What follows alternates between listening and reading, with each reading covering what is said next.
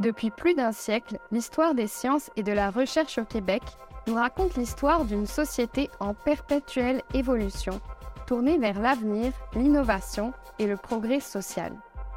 Ces dernières années, la production scientifique québécoise n'a d'ailleurs jamais été aussi prolifique, passant d'environ 8000 publications au début des années 2000 à plus de 18 000 publications en 2019 pour l'ensemble des trois grands secteurs de recherche. L'actualité nous rappelle constamment que de grands bouleversements transforment notre société. Que l'on parle de changement climatique, de tendances démographiques ou encore de développement technologique, les sciences et la recherche nous donnent accès à des connaissances indispensables à l'avancement des savoirs et au développement de notre capacité d'innover et d'évoluer comme société.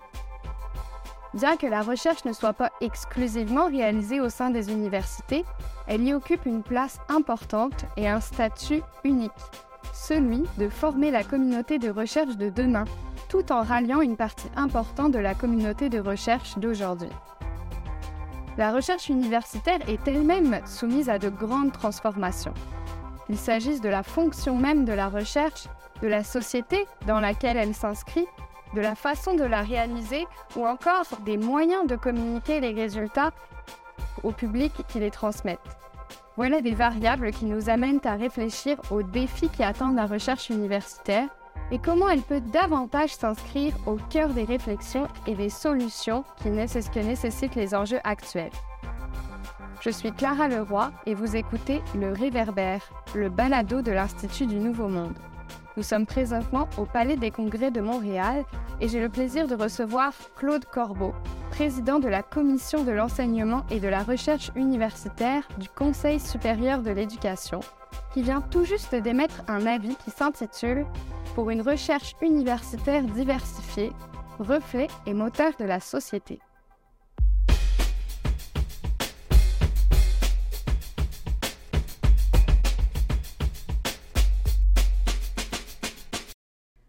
Claude Corbeau, bonjour. Bonjour, madame. Euh, merci de nous faire le, plaisir d'être ici aujourd'hui. Euh, je rappelle que vous détenez une formation universitaire en philosophie et que vous avez occupé plusieurs fonctions dans le monde académique, dont recteur de l'Université du Québec à Montréal. En plus d'avoir été activement impliqué dans l'administration d'institutions universitaires, vous avez été très engagé dans la recherche euh, et dans de nombreux mandats gouvernementaux. Vous êtes aussi membre du Conseil supérieur de l'éducation. D'abord, j'aimerais euh, que vous puissiez nous parler de l'expertise que vous avez développée au fil de votre carrière euh, et de la perspective unique euh, que vous avez pu amener dans les réflexions menant à la production de l'avis du Conseil supérieur de l'éducation. Ben, quand on nous demande de parler de soi, c'est toujours un peu embarrassant, mais disons que pour répondre à votre question, je pense que j'ai une bonne connaissance de ce qu'est l'institution universitaire, notamment québécoise je pense que j'ai eu une bonne expérience de présidence d'organismes, de commissions, de comités qui ont à traiter d'enjeux complexes. J'ai aussi une bonne connaissance, je pense, de la société québécoise depuis euh, les années 1950. Et finalement, j'ai eu l'occasion, le privilège, dirais-je, de formuler des rapports euh, à l'intention de ministres euh, gouvernementaux. Et ça, c'est un exercice où on doit à la fois réconcilier ce qui est souhaitable et ce qui est possible. Est-ce que vous pourriez nous expliquer un peu quelles sont les principales missions des universités québécoises et quel est le rôle attendu de la recherche universitaire? Les universités québécoises, comme euh, les universités partout à travers le monde, ont trois grandes fonctions elles ont une fonction de formation ou d'enseignement. Elles doivent euh, former à la fois des personnes qui sont de bons ou de bonnes citoyennes et des gens qui sont euh, capables d'agir euh, dans la société, dans l'économie, dans les institutions. Donc, il y a une mission de formation, d'enseignement au premier cycle aux études supérieures. La deuxième mission est celle de la recherche, particulièrement dans les universités toute la recherche ne se fait pas nécessairement dans les universités. Il se fait de la recherche dans les entreprises, il se fait de la recherche dans les laboratoires gouvernementaux, dans les hôpitaux, mais l'université comme institution est un lieu privilégié pour développer des activités de recherche. C'est même une partie intrinsèque de la tâche du personnel euh, universitaire. Et la troisième fonction de l'université, c'est dans le fond de faire parvenir les résultats de la recherche, la connaissance, par un processus de transfert vers la société. Donc, enseignement, recherche, transfert de connaissances ou, si vous préférez, le service de la société à laquelle l'université appartient. On l'a un petit peu abordé tout à l'heure, mais qu'est-ce qui fait finalement que la recherche, elle est si importante au sein des universités? Euh, l'importance de la recherche euh, dans les universités tient au fait que, d'abord, pour assurer une formation de qualité, les étudiants, les étudiants doivent être formés dans l'état le plus actuel des connaissances.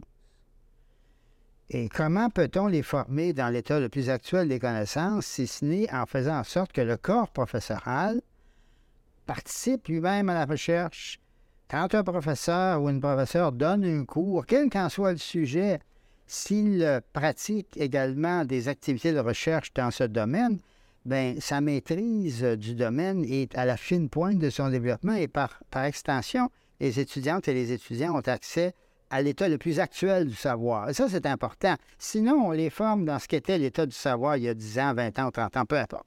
Alors donc, la recherche crée un milieu qui est bénéfique pour la formation des étudiants et des étudiants. Deuxièmement, la recherche permet de former une relève de chercheurs. Ce ne sont pas tous les étudiants et les étudiantes qui vont devenir des chercheurs, mais il faut en former.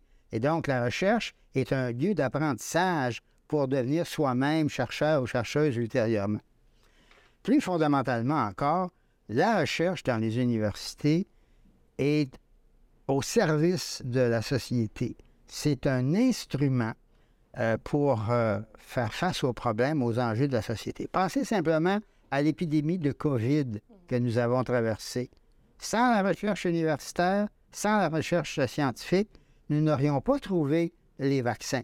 Pensez à l'environnement, pensez euh, aux conditions qui font en sorte que les entreprises ou les industries sont productives sont capables de soutenir la compétition avec euh, euh, d'autres économies. Tout ça, ça se nourrit de la recherche. Ce qui se nourrit de la recherche aussi, c'est la façon selon laquelle on peut gérer les grands services sociaux, que ce soit l'éducation, le système de santé, la culture. Euh, je veux dire par là que, dans le fond, prenons par exemple le vieillissement de la population. Les gens âgés, j'en sais quelque chose, j'en suis un. Les gens âgés ont besoin de services médicaux, bien sûr, quand ils ont des difficultés de santé.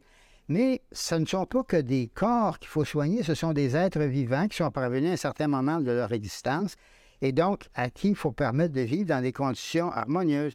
Et la recherche en psychologie, en sociologie, en travail social aide à découvrir la meilleure façon de, de faire vivre les gens du troisième âge, comme la recherche pour d'autres âges de la vie euh, donne des, moyens d'agir pour rendre les humains mieux et plus heureux.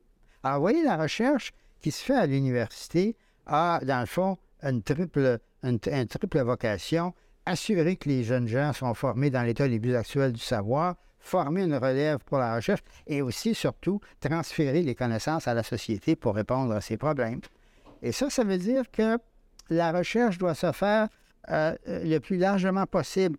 Euh, et c'est une des recommandations d'un avis récent du Conseil supérieur de l'éducation de faire en sorte que euh, la recherche se déploie dans, autant que possible, toutes les disciplines, tous les champs d'études, de manière à ce que nous développions des savoirs pour faire face, entre autres, à des développements de société que nous ne connaissons pas encore ou à des problèmes nouveaux. Vous savez, nous n'aurions pas trouvé si rapidement le vaccin euh, qui a jugulé la, la COVID s'il n'y avait pas eu pendant plusieurs années des recherches fondamentales en biochimie, euh, en chimie, en physique, euh, dans toutes sortes de domaines. Et c'est, le, vaccin est le, fruit de ces recherches. C'est pourquoi la recherche est si importante dans les universités, parce qu'elle est branchée d'une part sur la fonction de formation et d'autre part sur la fonction de transfert de connaissances qui incombe aux institutions universitaires. Tout à l'heure, euh, Claude Corbeau, on a rapidement abordé euh, les différentes manières de faire de la recherche. J'aimerais qu'on creuse un petit peu plus là-dessus. Euh, il y a la façon de faire de la recherche fondamentale, contractuelle, commanditée. puis tout ça, ça peut amener des enjeux, notamment de rentabilité. Euh, est-ce que c'est pas un peu contradictoire avec euh, la liberté académique? Comment on, aborde cette question-là? Parlons de la liberté académique. Qu'est-ce que la liberté académique? C'est le, droit et le privilège à la fois que l'on reconnaît aux universitaires de poursuivre sans contrainte externe leur démarche scientifique ou leur démarche d'enseignement. Il n'y aurait pas de liberté académique si le gouvernement, dans un pays donné, disait aux universitaires ça, voici les problèmes dont vous n'avez pas le droit de parler. On ne peut pas vous exprimer là-dessus, on ne peut pas faire de recherche là-dessus. Donc, la liberté académique, c'est indispensable au développement de la connaissance. Alors, cette liberté académique s'exerce dans différents types de recherche. Il y a un type de recherche euh, qu'on appelle la recherche euh, libre, initiée par le chercheur ou la chercheuse. La personne se pose une question puis s'engage à fouiller pour essayer de trouver des éléments de réponse. Il y a un autre type de recherche qui est une recherche plus commanditée, c'est-à-dire que euh, un organisme, une personne, un groupe un gouvernement a des besoins de connaissances nouveaux, il s'adresse aux chercheurs dans une université en lui disant Nous aimerions que vous examiniez telle et telle question. Dans les deux cas, la liberté académique est nécessaire parce que si vous vous présentez auprès d'une équipe de recherche en disant Moi, j'ai tel problème, mais voici la solution à laquelle je veux que vous arriviez, les, gens de la recherche vont dire Non, on n'embarque pas là-dedans. Donc, c'est la liberté des méthodes de recherche, la liberté euh, de la démarche de recherche et la liberté de conclusion. Bon, alors donc, euh, la recherche se fait euh, dans un contexte où on ne sait pas ce qu'on va trouver. Puis si on le savait, on l'aurait déjà trouvé et on ne le chercherait pas.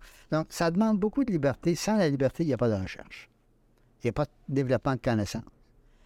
Souvenez-vous, il y a longtemps, 17e siècle, un savant italien qui s'appelait Galilée, Galileo Galilei, qui dit, dans le fond, malgré les apparences, c'est pas le Soleil qui tourne autour de la Terre, c'est la Terre qui tourne autour du Soleil.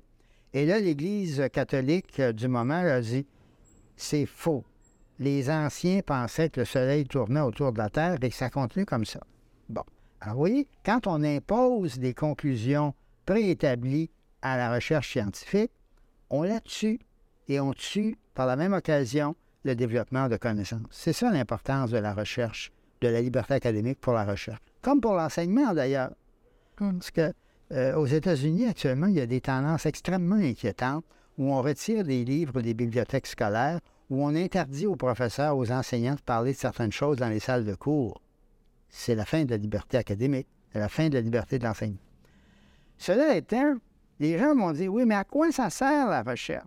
Bon, il y a des recherches qui ont une évidente utilité concrète. Quand on fabrique des vaccins, bien, on sait à quoi ça sert. Euh, fait, il y a toutes sortes de recherches qui portent sur des enjeux très précis pour apporter des solutions. Il y a des recherches dont on ne voit pas à quoi elles servent. Par exemple, les astronomes, les gens qui s'intéressent aux galaxies lointaines. Ma barre, c'est difficile de dire à quoi ça sert. Ou les gens qui les archéologues qui vont fouiller euh, à la recherche de civilisations perdues. Qu'est-ce que ça donne?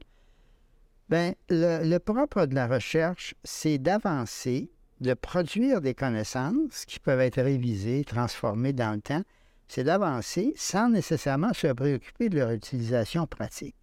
Mais on a constaté, historiquement, que des recherches, par exemple en mathématiques, paraissait n'avoir aucune espèce d'intérêt ou d'utilité, à un moment donné, développe des connaissances, développe des modèles mathématiques et on s'en sert dans la vie courante, concrète. Il y a une, euh, branche des mathématiques, ce n'est pas mon domaine, mais qui s'appelle la topologie. Mais la topologie, ça semblait être absolument inutile pour la vie concrète, sauf à partir de l'instant où on a voulu faire des échangeurs routiers. Et ça donne que des concepts mathématiques servaient. Alors donc, pour le citoyen ou la citoyenne ordinaire qui voit ces gens dans les universités qui font des, recherches sans trop savoir à quoi ça sert, on se pose des questions. Et ce qu'il faut et c'est pourquoi il est important que les, scientifiques parlent mm. à la population.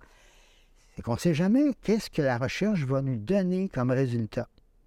Et il y a des choses étonnantes qui se produisent. Euh, par exemple, il y a un jour, il y a un chercheur qui euh, avait des morceaux de chocolat dans sa poche régulièrement.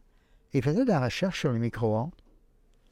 Et à un moment donné, il se rendait compte que le chocolat dans ses poches, quand il était au laboratoire, fondait. C'est à l'origine des fours à micro-ondes qu'on utilise quotidiennement parce que ça produit de la chaleur, puis ça affectait les, morceaux de chocolat qu'il y avait dans la poche cherchant. Alors, vous voyez, la recherche est une démarche dont on ne sait jamais à l'avance exactement ce qu'elle va donner. Ça, c'est vrai la recherche fondamentale. Ça peut même de la recherche contractuelle, de la recherche commanditée. Quand une entreprise dit Moi, j'ai tel problème, est-ce que vous êtes capable de me trouver une solution technique, changer les machines, changer les modèles, les processus de production? On ne sait pas ce qu'on va trouver. Mais alors, donc, il faut, il faut aller voir des fois, il y a, des fois, il y a des recherches qui aboutissent à des cul ou dont on ne voit pas l'utilité immédiate. Mais avec le temps, autrement dit, l'utilité d'une recherche, l'utilité des connaissances scientifiques que l'on développe, est une utilité qui se mesure selon des échéances temporelles pouvant être très diversifiées. Mais l'important pour une société, c'est de soutenir les gens qui font la recherche parce qu'elle va servir tôt ou tard. Parfois lointain dans le temps, parfois rapidement. Et c'est comme ça que l'humanité a avancé au fil des, siècles. S'il n'y avait pas eu des, gens à poser des questions un peu curieuses, on n'aurait pas fouillé des choses, on n'aurait rien trouvé. Voilà l'importance de la recherche pour une université et pour une société. On a parlé euh, tout à l'heure des, nombreux défis hein, et des enjeux euh, qui traversent la société. À juste titre, vous avez mentionné la, la pandémie qui a eu un impact dans la société, mais aussi euh, dans la recherche. Quels sont les défis qui perdurent justement en recherche universitaire? Et quelles sont ben, ces nouvelles réalités qui nécessitent une adaptation? Vous savez, on dit souvent que les universités sont des tours d'ivoire lointaines, coupées de la société. Mais en réalité, les universités sont partie intégrante de la société. Donc, il y a des attentes euh, des besoins de la société qui finissent par rejoindre euh, le milieu universitaire. Nous avons, par exemple, une volonté dans une société comme la nôtre euh, d'équité, de diversité, d'inclusion des personnes, quelle que soit leur, origine, quelle que soit leur, leur, leur religion, leur pensée, peu importe. Alors donc, la recherche universitaire doit, c'est un enjeu actuellement au Québec que le Conseil supérieur d'éducation a examiné, la recherche universitaire doit trouver une façon d'accueillir progressivement des gens qui viennent de milieux autres que les milieux blancs traditionnels dominants. Vous savez, quand moi je suis entré à l'université comme étudiant il y a de cela 60 quelques années, il y avait très peu de femmes dans le corps professoral. Très peu de femmes pas de femmes dans la direction des universités.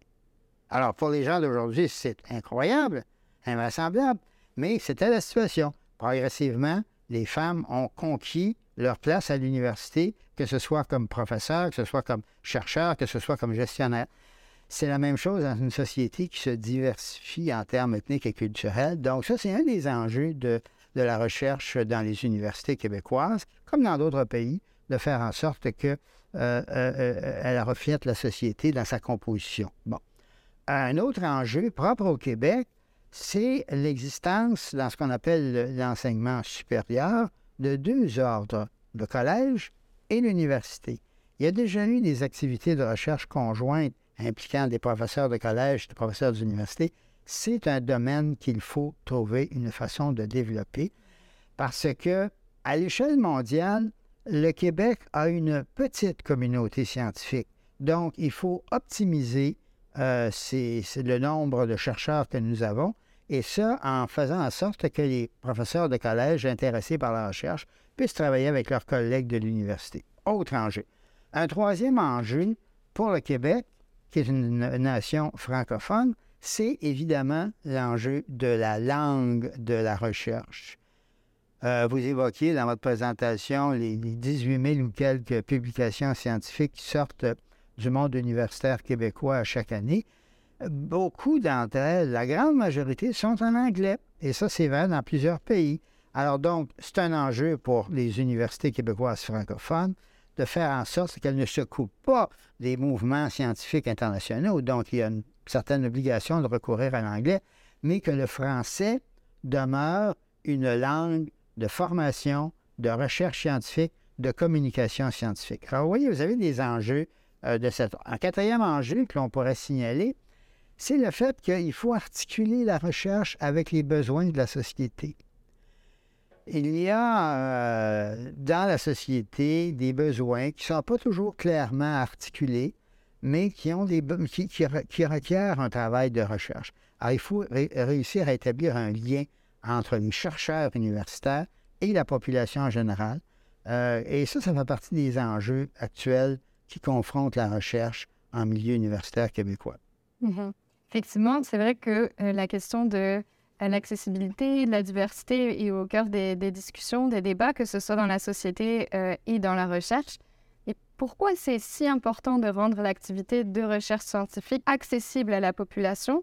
Et comment on peut réussir à instaurer un dialogue entre la recherche et la société? Et quels peuvent être aussi les apports des citoyennes et des citoyens à cette recherche? Alors, pendant la COVID, quand les vaccins sont apparus, nous avons vu qu'un certain nombre de personnes se refusaient au vaccin. Et ceci révélait comme une forme de défiance envers le savoir scientifique. Pourtant, les mêmes personnes qui disaient non, non, non au vaccin pourraient utiliser leur téléphone cellulaire ou même prendre l'avion quand c'est devenu possible, sans faire le lien entre le fait que dans tous les cas, la recherche scientifique était à la base. Bon, alors donc, il faut que euh, les citoyens et les citoyennes euh, valorisent la recherche. D'abord parce que c'est eux qui la paient. Les subventions que l'on donne aux chercheurs universitaires, les subventions que l'on donne aux universités, ça vient des taxes et des impôts des citoyens et des citoyennes. Et ceux-ci peuvent, à un moment donné, dire Oui, mais à quoi ça sert au juste l'argent que nous mettons dans la recherche? Donc, il est important que la recherche soit connue, appréciée, valorisée par les citoyens et les citoyennes. Il est important que le savoir scientifique se rende jusque dans la population. C'est ce qu'on appelle le processus de vulgarisation, de communication scientifique. La recherche scientifique, ce n'est pas de la magie, c'est un processus rigoureux qui conduit à établir des connaissances sur lesquelles nous pouvons tabler. Un avion vole parce qu'il est plein de résultats de la recherche scientifique. Alors, il faut, que nos concitoyens, nos concitoyennes voient que ce qui se fait dans les laboratoires, la recherche, ça conduit ultimement à des applications. Donc, en ce sens-là, il faut que les, les scientifiques prennent le temps d'expliquer à nos concitoyens et concitoyennes ce qu'ils font, ce qu'est la recherche et à quoi elle conduit. Mais inversement, il y a des circonstances où la recherche peut être aiguillonnée en quelque sorte par des besoins, des demandes, des attentes qui viennent de la société. Il y a par exemple euh, euh, une mission particulière des universités qui s'est développée depuis la fin des années 1970, ce qu'on appelle le service aux collectivités. Faire le lien entre les ressources euh, de recherche des universités et des groupes sociaux moins favorisés, moins bien nantis, qui ont des besoins de connaissances, mais qui ne peuvent y trouver satisfaction et si on fait le lien avec les ressources universitaires. Donc, vous voyez, il y a un échange bidirectionnel qui doit se réaliser entre le personnel de recherche. il faut, que il faut vraiment qu'on sensibilise la population à ce que font les chercheurs. Puis inversement, les chercheurs doivent être attentifs à des enjeux de société euh, qui peuvent faire appel à leur, euh, potentiel de recherche. Monsieur Claude Corbeau, merci beaucoup d'avoir allumé notre euh, réverbère. Pour creuser le sujet, en savoir davantage, nous vous invitons à consulter l'avis pour une recherche universitaire diversifiée, reflet et moteur de la société sur le site web du Conseil supérieur de l'éducation ou au lien dans le descriptif de l'épisode. Cet épisode a été rendu possible grâce au Conseil supérieur de l'éducation et il a été produit par l'Institut du Nouveau Monde et le Palais des Congrès de Montréal. Les épisodes du balado de l'INM sont disponibles sur notre site internet à l'adresse inm.qc.ca ainsi que sur toutes les plateformes d'écoute en ligne. Merci. Merci.